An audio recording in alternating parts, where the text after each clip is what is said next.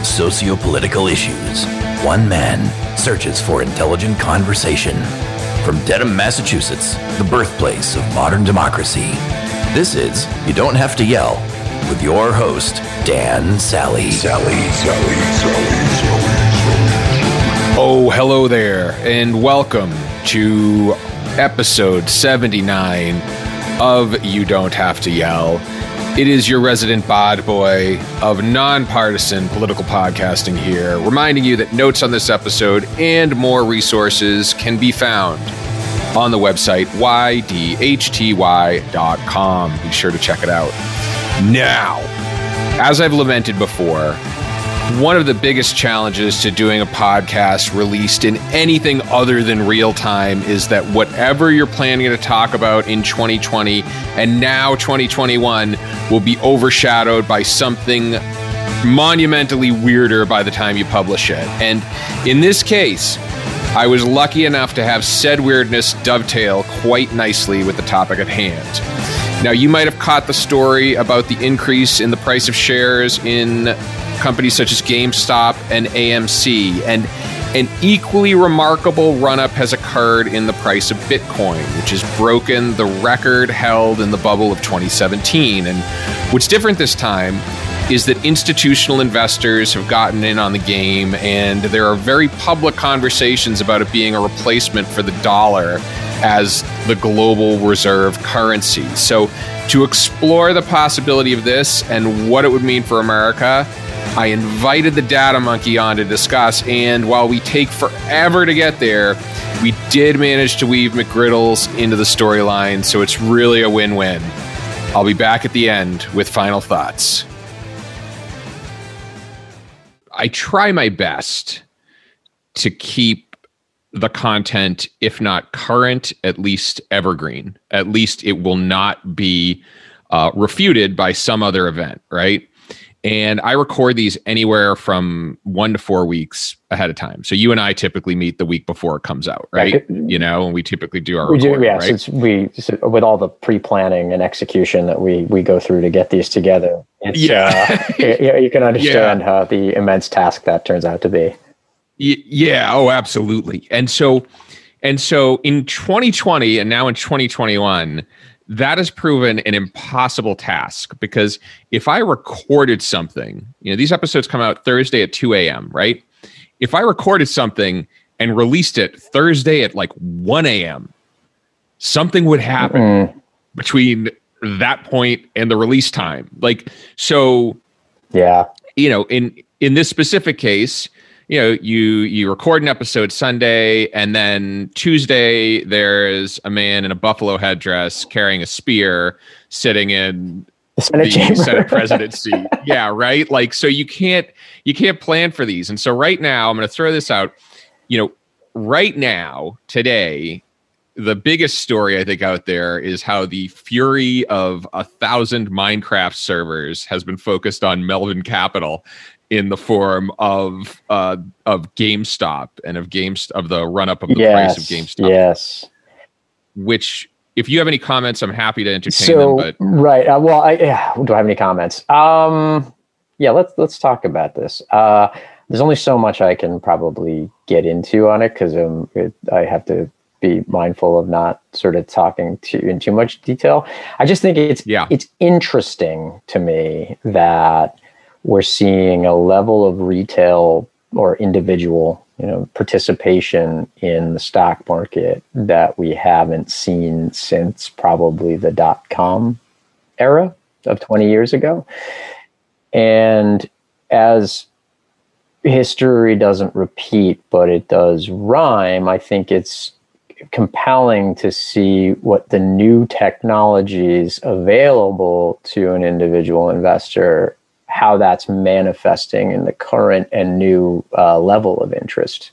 But so, for example, when the dot com you know bubble or explosion or whatever you want to call it uh, sort of took place, the internet at that point was I mean, to, for many people, it was still like a dial-up exercise. I mean, there was still even in 1999, a lot of people were sort of, you know, logging into logging into the internet and waiting for a signal and connected, you know. Oh yeah. Um, and there were chat rooms, and certainly back then there were uh, plenty of um, you know big money stock type of chat rooms that that were around that that were popularized um, certain investments. But uh, now we've we've put that on um, a, a, much uh, faster dissemination um, periodicity, right? Like we can now get to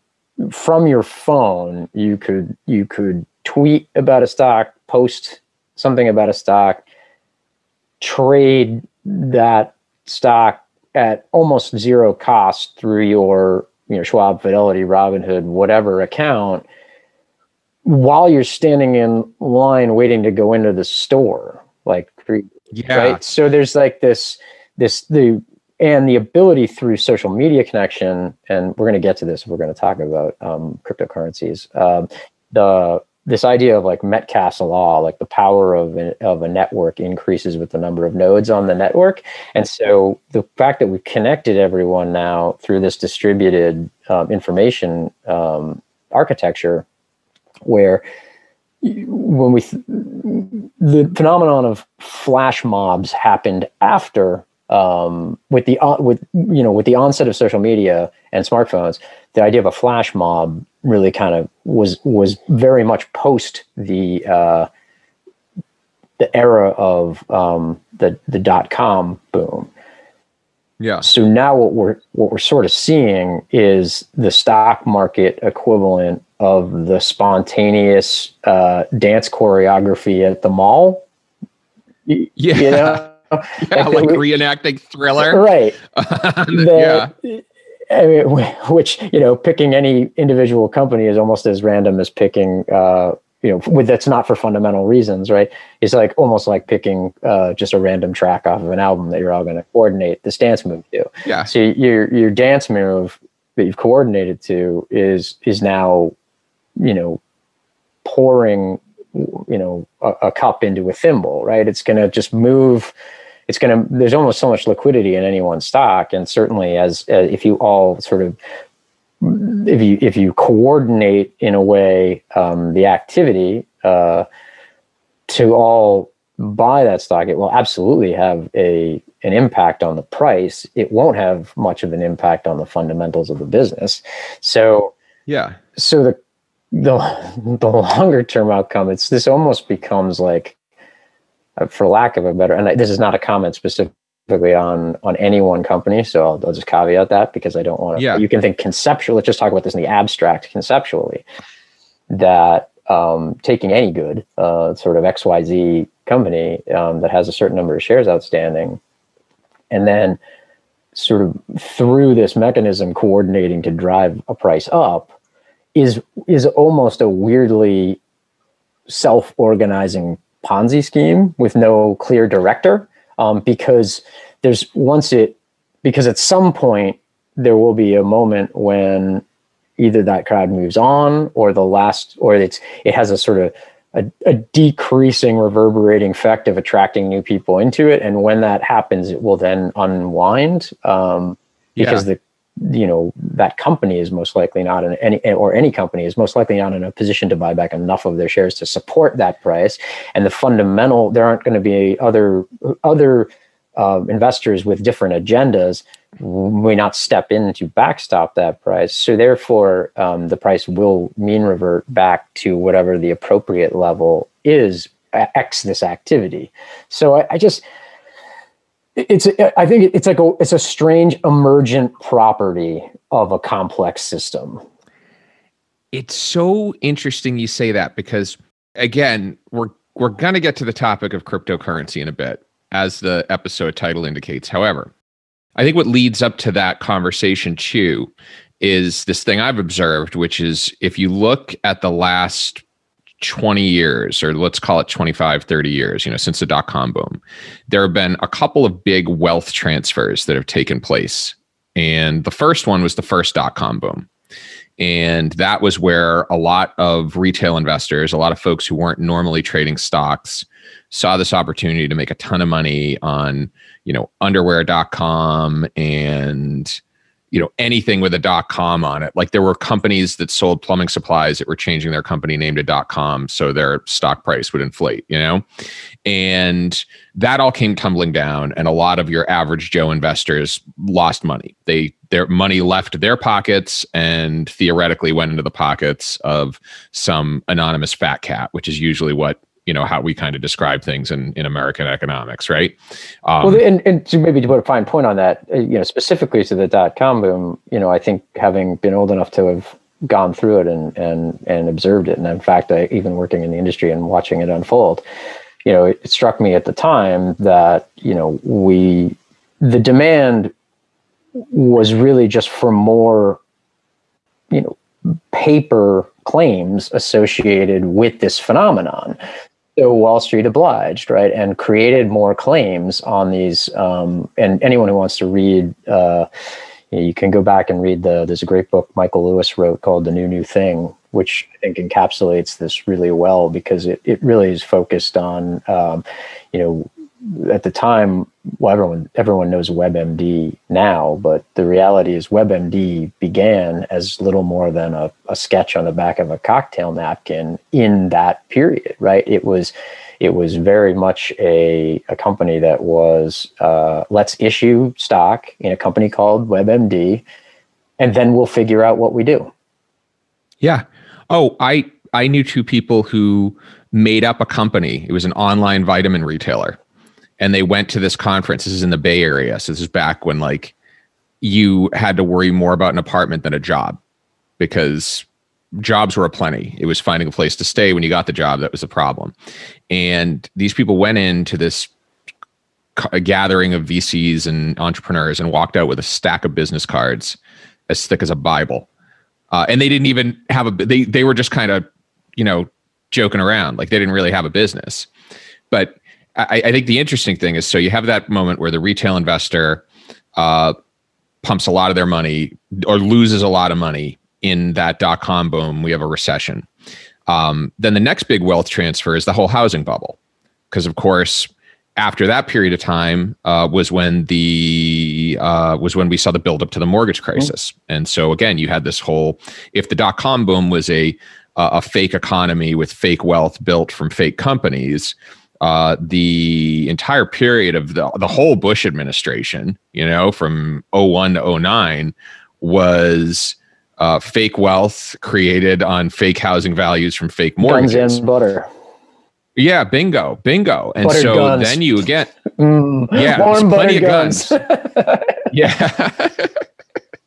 yeah, man. And so, so then we have this period of time where you know, again, people now they've lost their disposable income in the dot com boom. They've now lost their house in the housing crash. And now, meanwhile, if if you all had just been kind of sitting at bars with us for that decade, we would have been bitching about these bubbles as they were occurring. But you know, you know, whatever. That's not that notwithstanding. So we have that we have that housing bubble that crashes. And then there's this third wealth transfer that uh, and and again uh, you know that I'll kind of say takes the form of quantitative easing or takes the form of of immense amounts of uh, money printing for lack of a better phrasing. And again what you have is you have a situation where if your wealth uh, is in assets so if your wealth was in the stock market you know you did very well. If you were a person out there who traded your time for money like a lot of Americans do, uh, you weren't doing so hot, you know, because again, the value of your labor was effectively decreasing as the value of your money was decreasing, you know, the value as that pie was getting chopped up into smaller and smaller bits. And so we reach this point today, which is interesting because the one the one upshot of the stock market to date has been most of the people who are at risk of losing money were people who could take it you know most of the people who are at risk of losing money were were folks who were either you know venture capitalists, people on Wall Street, uh, people who had founded companies that had gone public, made a ton of money. Yeah, right? I mean, what, this it is let's, let's put some numbers to this. I mean, one one percent of the country owns fifty percent of the assets. Yeah, and that was not, and and what that's that's obviously perverse in and of itself. The only silver lining to that cloud is the fact that the people who are going to lose their money in the next crash were going to be the people who own those 50% of the assets. So because the people at the at the uh, at the you know the the other 99% or whatever percent you want to say um, didn't really benefit so much from that right? So the the economic shrinkage wouldn't have hurt them so bad but you have robinhood now.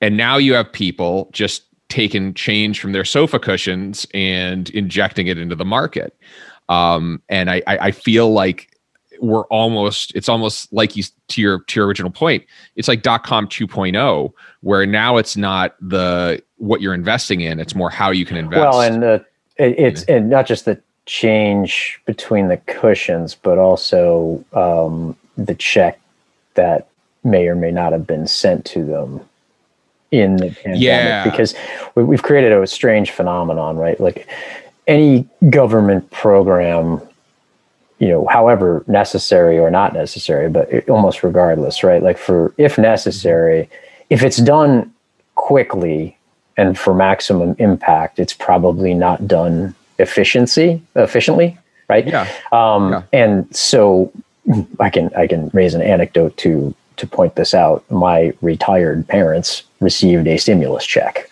Um, they were they don't own a business. They don't they don't they didn't close down a business. They didn't lose their job because of covid right? Like yeah.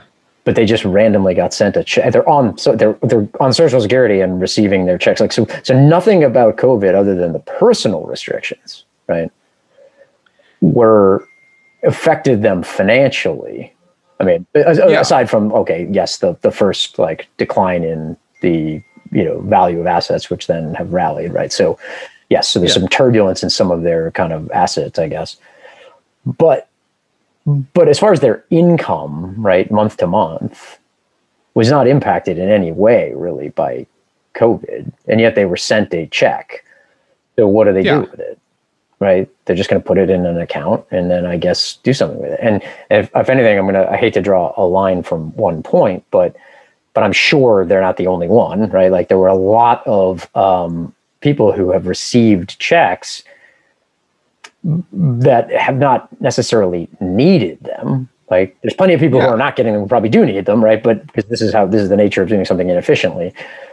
But there is going to be a certain amount of that that just ends up kind of going into savings and maybe even going toward you know buying some incremental asset especially when you can't go out and spend it very easily like yeah if I send my parents twelve hundred dollars and tell them, and then they go, "Great, we'll go out to dinner." I said, "No, no, you can't go out to dinner, and don't go to any stores." like, you know, I mean, I guess they'll go to Amazon and spend it, or they'll go elsewhere. Like, but they're not going to, um, you know, they, you've now limited their options for doing anything with it. So, in a great sense, you're going to now put that into something like, you know, investments or or or an or a bank account or whatever yeah. Now take now add on to that fact that there may be people who have then gotten that and then they can't go out to sporting events.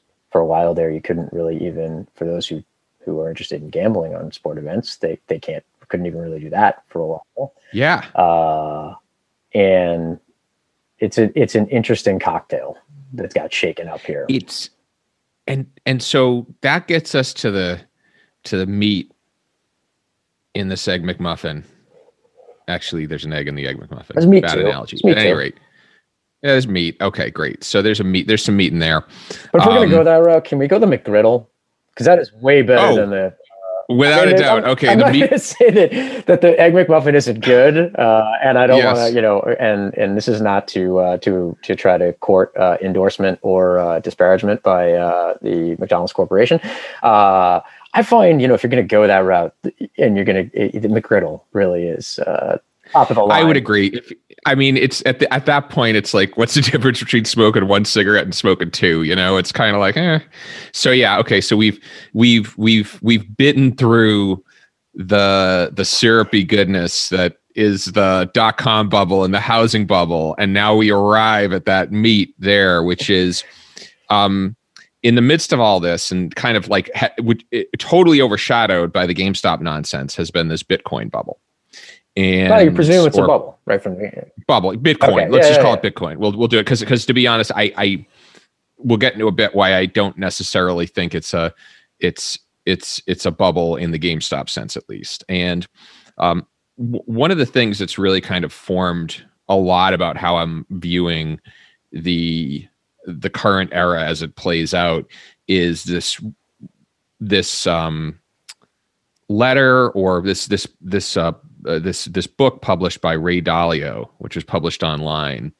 Um, This principles book. uh, it's I read so I read Principles, which is really good. It was the Changing World Order, and he put it out on LinkedIn. You can get it online. I think he sells it as a book as well, although I don't think it's coming out till March.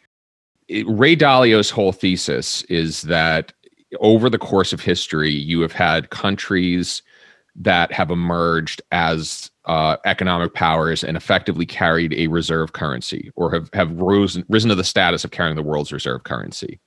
And he documents China, he documents uh, uh, uh, the British Empire, and he documents the Netherlands and kind of very well uh, in, in, a very good fashion. I or didn't excuse see me, like the Italian lira during the, the Florentine banking yeah, years. Yeah, he didn't. He didn't. He didn't mention that. But basically, what he said is, he said you have these periods of time where uh, these these powers arise and begin to get in status, and at some point, their currency gains world reserve status or reserve currency status, and typically at that point in time is when those countries also go on this uh, or, or engage in this pattern of uh, un, of debt spending and of unsustainable, and which eventually becomes unsustainable. And so he again he outlines it with uh, the British pound, he outlines it with the Dutch guilder, and he sort of writes the case for how this applies to the United States. And now, if you look at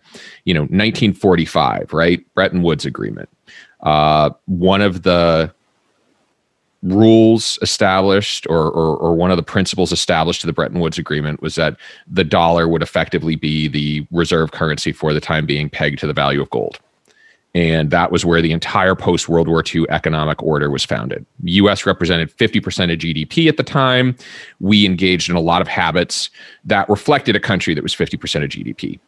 Now, as time goes on, uh, and as other countries start to build up industrial capacity, start to become, uh, you know, larger uh, economies, the U.S.'s share starts to shrink, but our spending doesn't.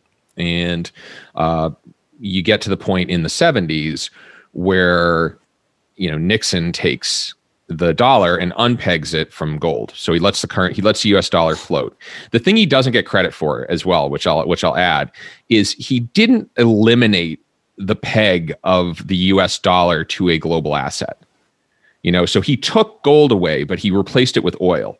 Because if you think about it, like that whole petrodollar agreement, which effectively says that you, which effectively got OPEC to agree to buy and sell oil in US dollars alone, meant the entire world had to have some amount of US dollars in order and that's the that's the nature of why the dollar reserve currency um, remains so central because 70% Yep. of world trade gets settled in US dollars and then on top of that there's I think a Yep. last count there's something like 11 trillion of non-financial dollar denominated debt outstanding um, Yeah. this actually relates to that point, Dan. I want to just bring something up because there's a term that um, may or may not be familiar to some of the listeners, which is uh, like what's called the Triffin dilemma, um, which is this idea that you almost have to have a debt buildup in the reserve currency country because yes. because you have to run this sort of current account deficit in order for the other countries to have access to the debt to the to the currency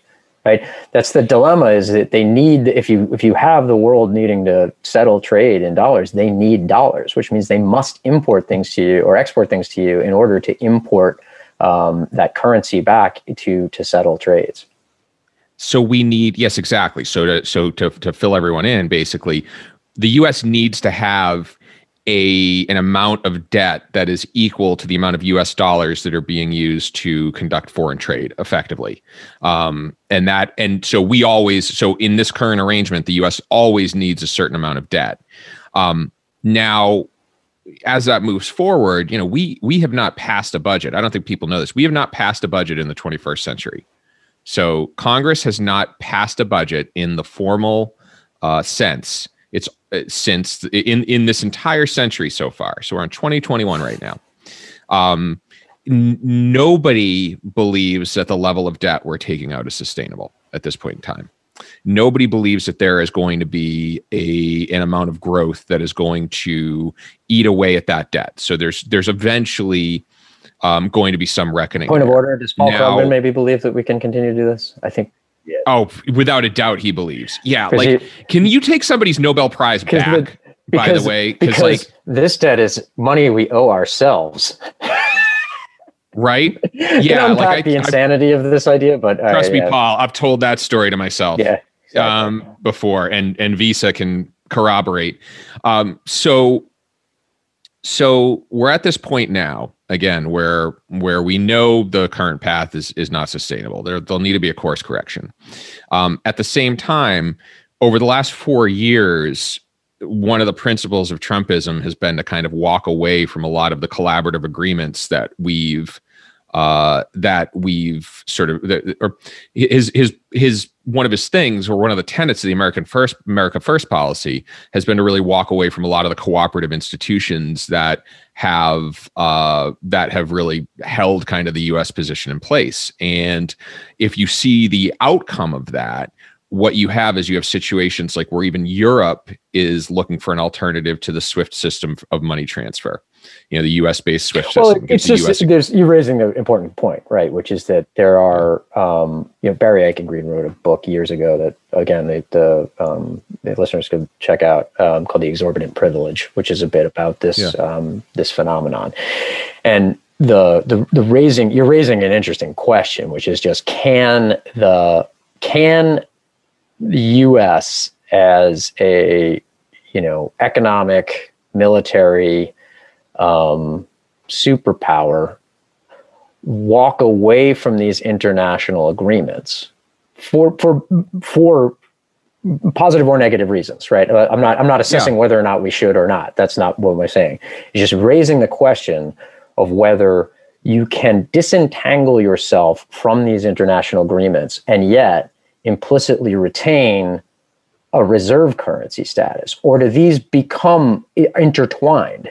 By being the reserve currency you you are obligated in some way to be a part of all these international agreements and organizations. And if you start to un and the idea that you might be able to unwind all of these and close yourself down in it, to even the point of like reshoring and bringing everything back implicitly saying that you want to run a, somehow a current account neutral or current account deficit starve the world of dollars but then expect them to continue to use it as a currency such that it retains its um, reserve currency status is a fascinating question. I'm probably even not qualified to answer it, but we, it, I, it would seem problematic to me. Yeah, and that's my point is that if you look at what happened during the Iran uh, nuclear agreement when Trump walked away from that, the reason that that that that the U.S. can do that is because the U.S. has so much sway over international money transfers. They have so much sway over how money gets moved around the world, right? China wants an alternative to that. The EU wants an alternative to that, and this is all fallout from uh, the the last four years add to that the fact that we've taken that surplus and for the most part a, a, good chunk of that has been used to fire missiles at other people. You know a good chunk of that has been invested in in the military which either sells weapons or engages in wars that uh, arguably we we shouldn't be a part of. And so the question that the world has now is like is this order does this order make sense? You know does it does it really work for all of us eh, to have this nation that is growing increasingly unstable be the linchpin of the global economy and have so much control over what goes where. We are going to take a short break and we'll be back in a moment with the Data Monkey. I hope you're enjoying this episode, and I wanted to take a short break to tell you how you can take action today to improve the state of democracy in America. Now, You listen to You Don't Have to Yell because you know the polarization in Washington has reached dangerous levels, quite literally. And this is a direct result of the way we run elections here. Our winner take all system of elections rewards candidates on the extremes of their party.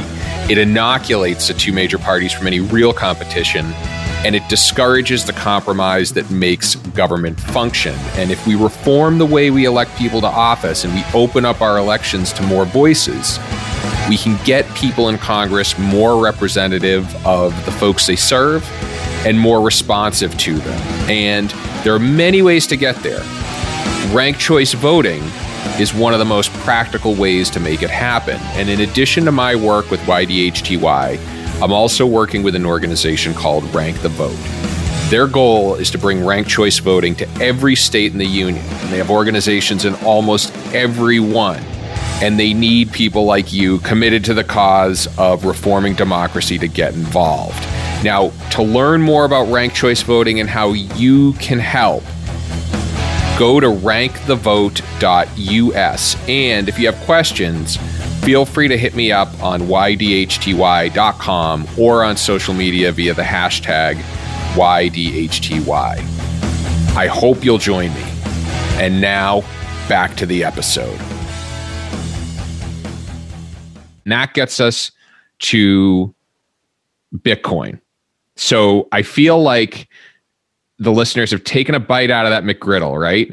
And they their teeth have been touching the sausage, and we haven't let them bite in yet. So like they're salivating, Yeah. and they can taste that syrup, and they're like, "Just give I- us the goddamn I, I need the sausage." spicy salty to counteract this savory and uh, and sweet part that I've had so far. Uh, here's and after all that anticipation, here's the sausage. So my uh, the thing that interests me about Bitcoin oh, is that uh, it is it, it and and the thing that I think gives Bitcoin some advantages over the U.S. dollar is uh, number one, it's decentralized.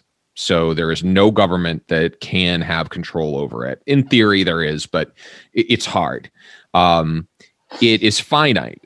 So you can't print more Bitcoin. There's a finite amount of Bitcoin out there, right? So once the final Bitcoin is mined, that's it, right? Uh, and number three, it allows for transfers of large amounts of money quicker and cheaper than any other system out there. And so that means, and that's very attractive for countries that might uh, exist outside uh, the US economic system. So, for example, when you look at a country like Iran or you look at Russia, for example, right? Sanctions are much less effective when you have that. And so Bitcoin doesn't necessarily have to be the thing here. But my my big question and the thing I kind of pose to you is we'll take Bitcoin off the table, we'll create a new coin that has all the same properties, right? And I ask you this is it feasible that this that the unwinding of all this results in some global universal decentralized currency and number two if that happens what does the world look like what does that mean for the yeah, us what does it mean for the world all right. So let me unpack it a little bit this way.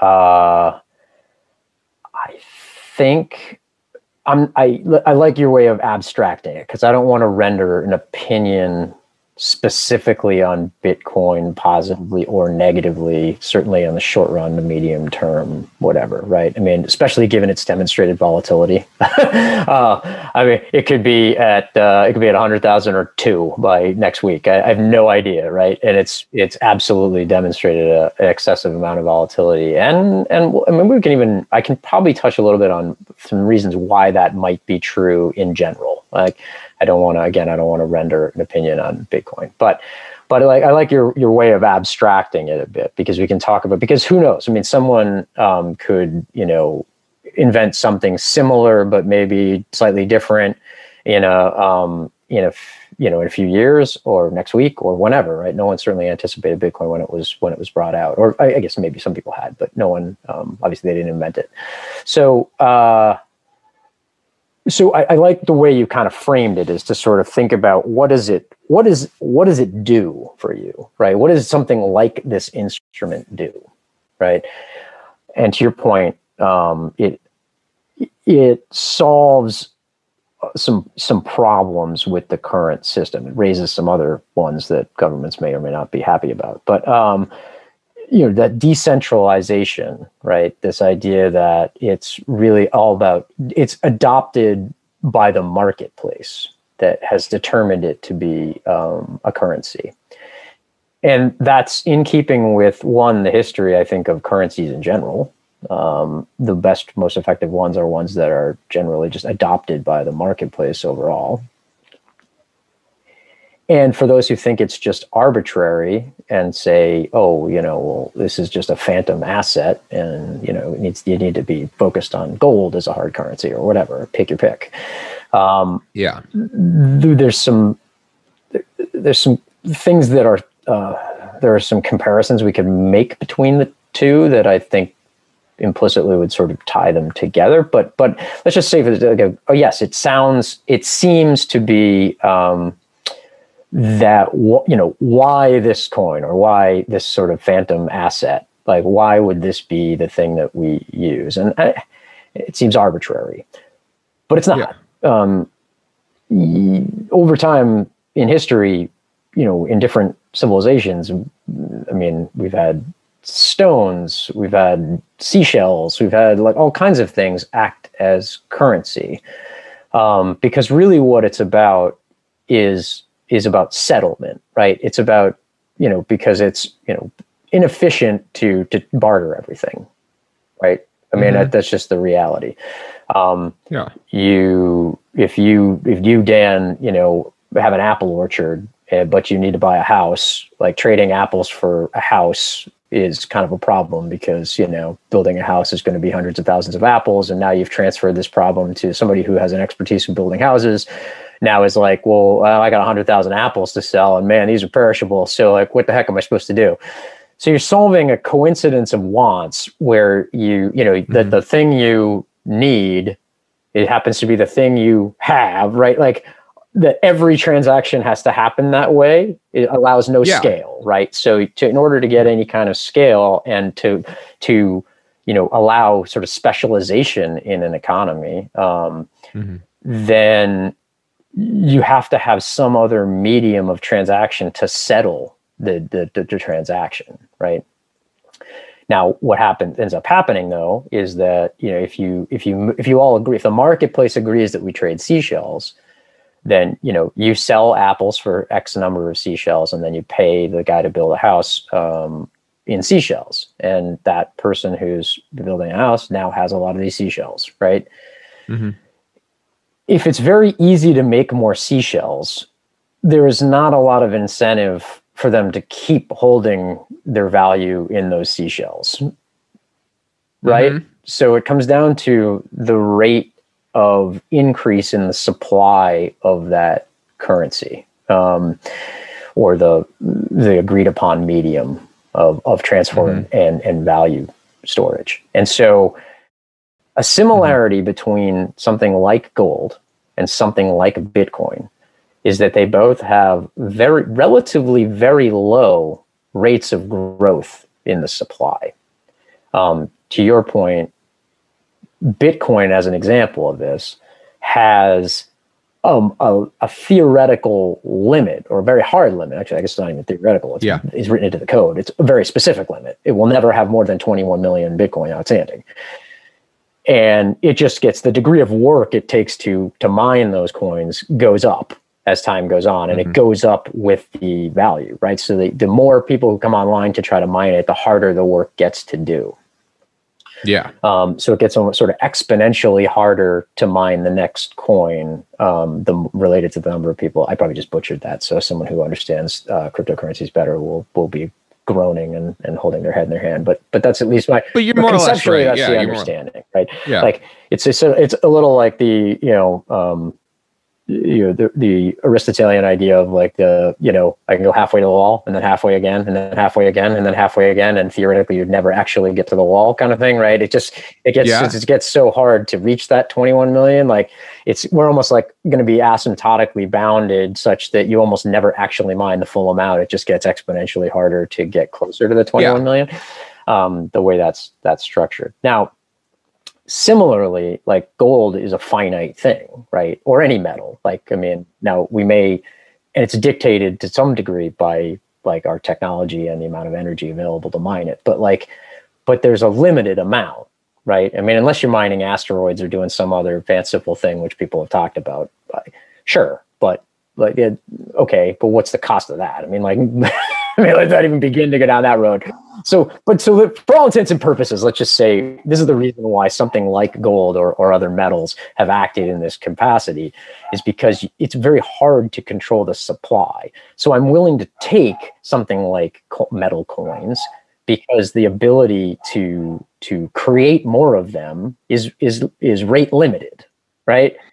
Where once you've moved to reserve currencies that are entirely unpegged from almost anything and they're controlled by central bank um, you know uh, supply right that they, they dictate the amount. There is no rate limiter. Like you can produce as much of it as you want.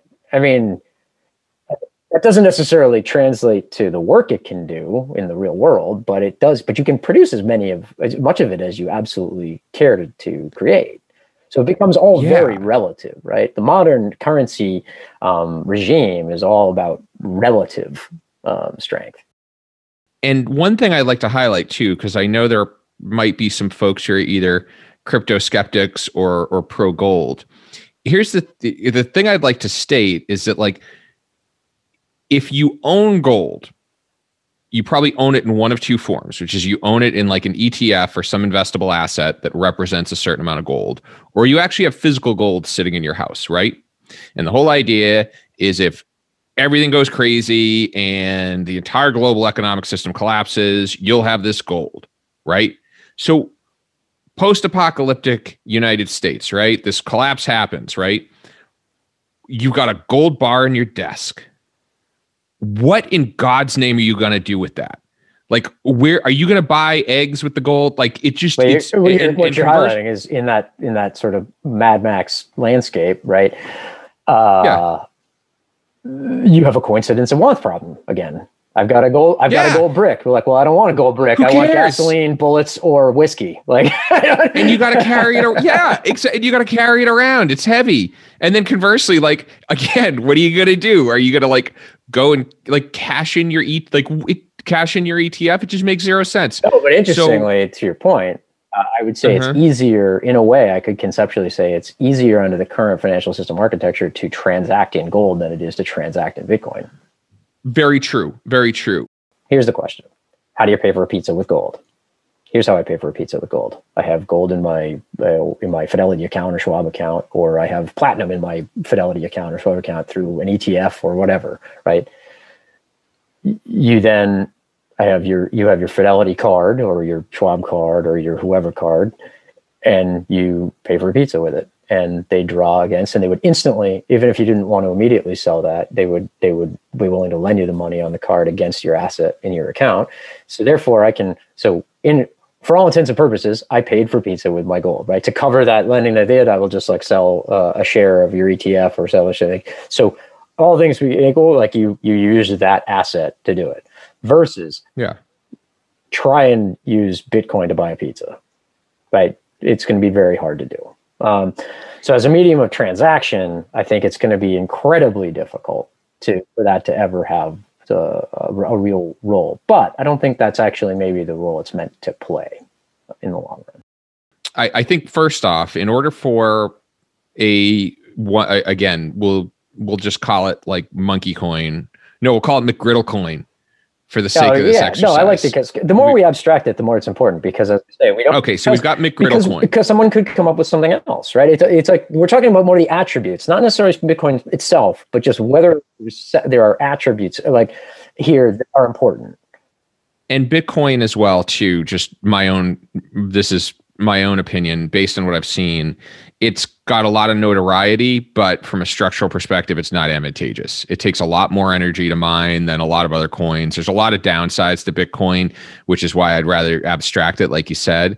So we're going to have McGriddle coin, right? Because everybody loves McGriddles. And McGriddle coin, like Bitcoin, McGriddle coin can be transferred very easily from wallet to wallet.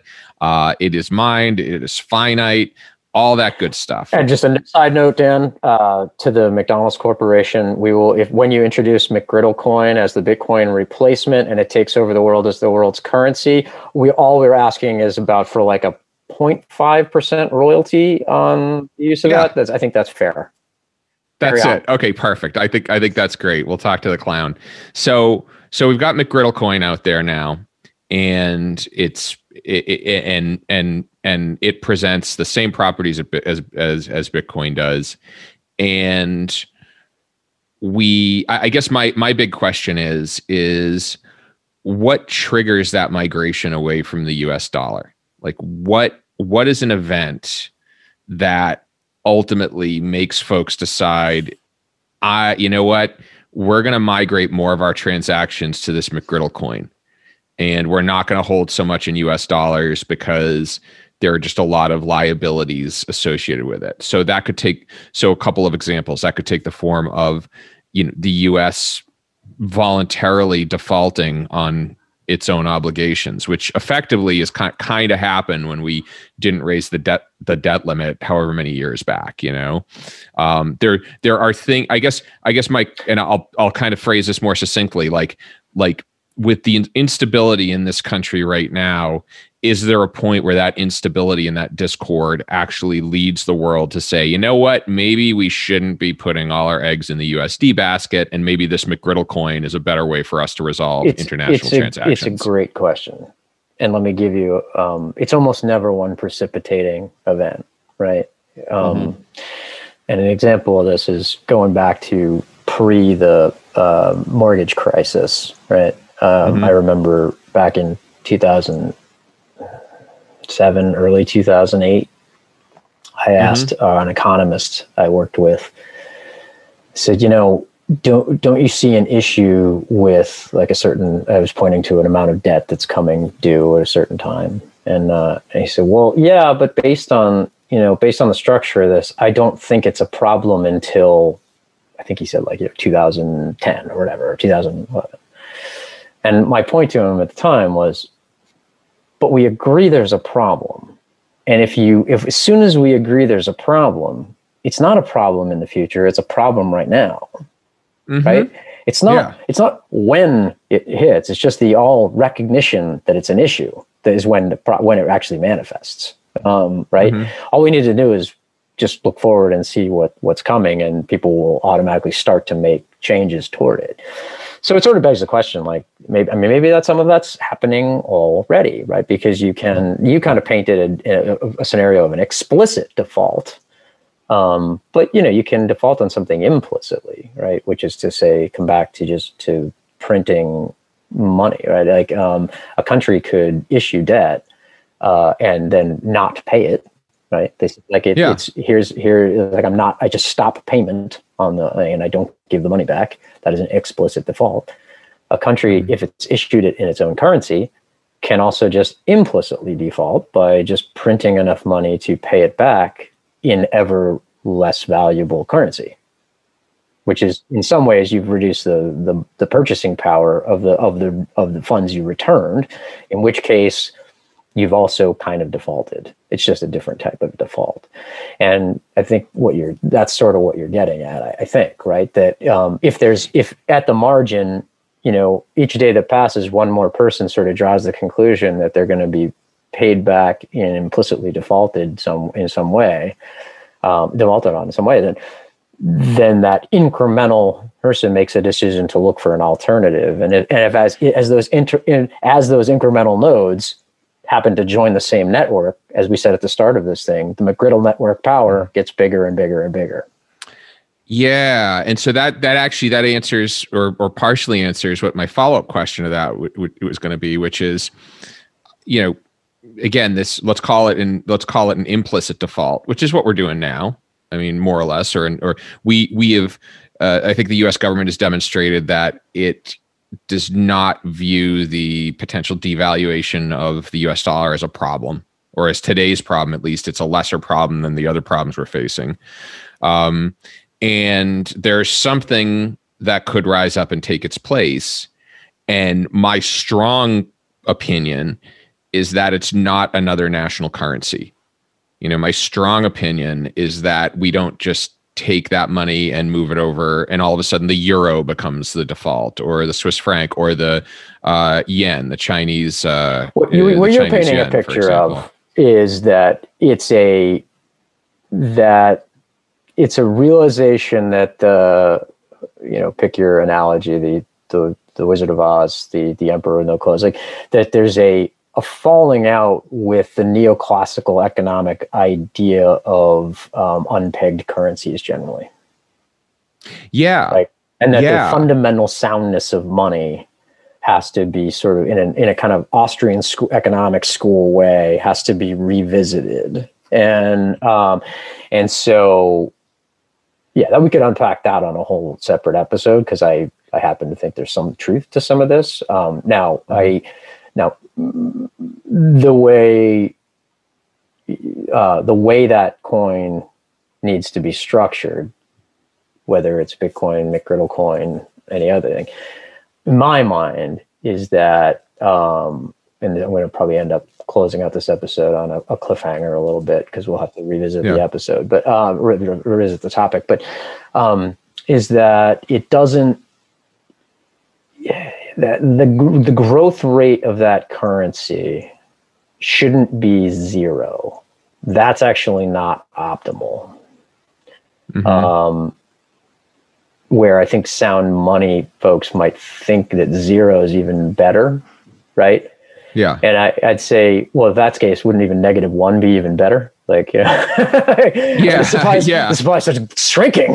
like, um, yeah so uh, but at the same time you don't want your currency value to decrease so i i would say in my mind the mental experiment i've gone through is isn't isn't the the fault of sort of modern central banking this idea of that they're trying to create enough money supply for a theoretical economic output level when they yeah. don't really have a great idea of what the the right output level is. And the only way they get to it is by just extrapolating historical levels. And the historical yeah. levels are literally the lifetime of one of your or my grandparents. Like it's not the well, it's not the ten thousand years of, of modern human like you know history. It is literally yeah. m- you know, my my grandmother's lifespan is is the entire thing that they're using to extrapolate far into the future about what will what is what is true about an economy and that is i think that gets us all the way back to the very beginning which is our entire this entire structure was based on a reality in 1945 it was based on a reality where the US was 50% of GDP. It was based on a reality where there was this demographic uh, bubble of working age folks or folks entering into the workforce, the whole baby boom, right? The U.S. was one of the biggest producers of energy. It, yeah. It, yeah. and that is and that those again all those structures we built around it the uh you know the the the the the high the national highway system in the United States Medicare Medicaid the US military all of that's based on these assumptions that really became anachronistic you know, as we started to get further and further away from that 1945 period. And you look now, so just, what is this trend of each of those inputs? Like, right? Like, I mean, the, to your point, like in 45, we had a baby boom. Now those people are retiring. Right? That's the, so you're getting this bookend of the other side of it in a way. Exactly. And we're going to, and so I, I think kind of getting back to, you know, this whole idea of, of what threatens dollar dominance and more importantly what what follows after it. Um, it sounds to me and correct me if i'm wrong and if i'm not paraphrasing you correctly here but it sounds to me that what has to happen is people all of a sudden have to agree that doing transactions in some other medium is preferable.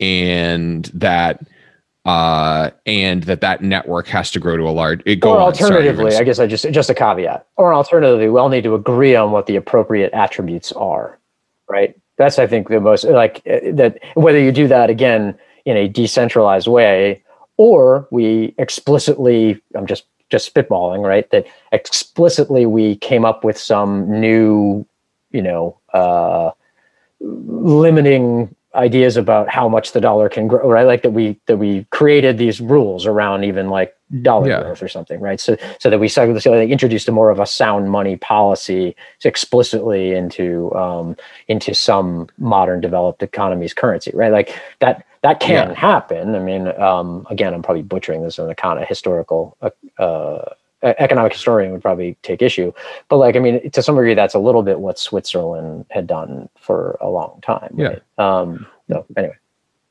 Yeah, well, and if you if you if you take a look now, in a lot of ways, kind of getting back to what we talked about with GameStop, or you know what we talked about with some of the other uh, bubbles that were out there, it, it's very. I think what those represent is a faith that their money is going to work harder for them in these other assets than it is in the U.S. dollar.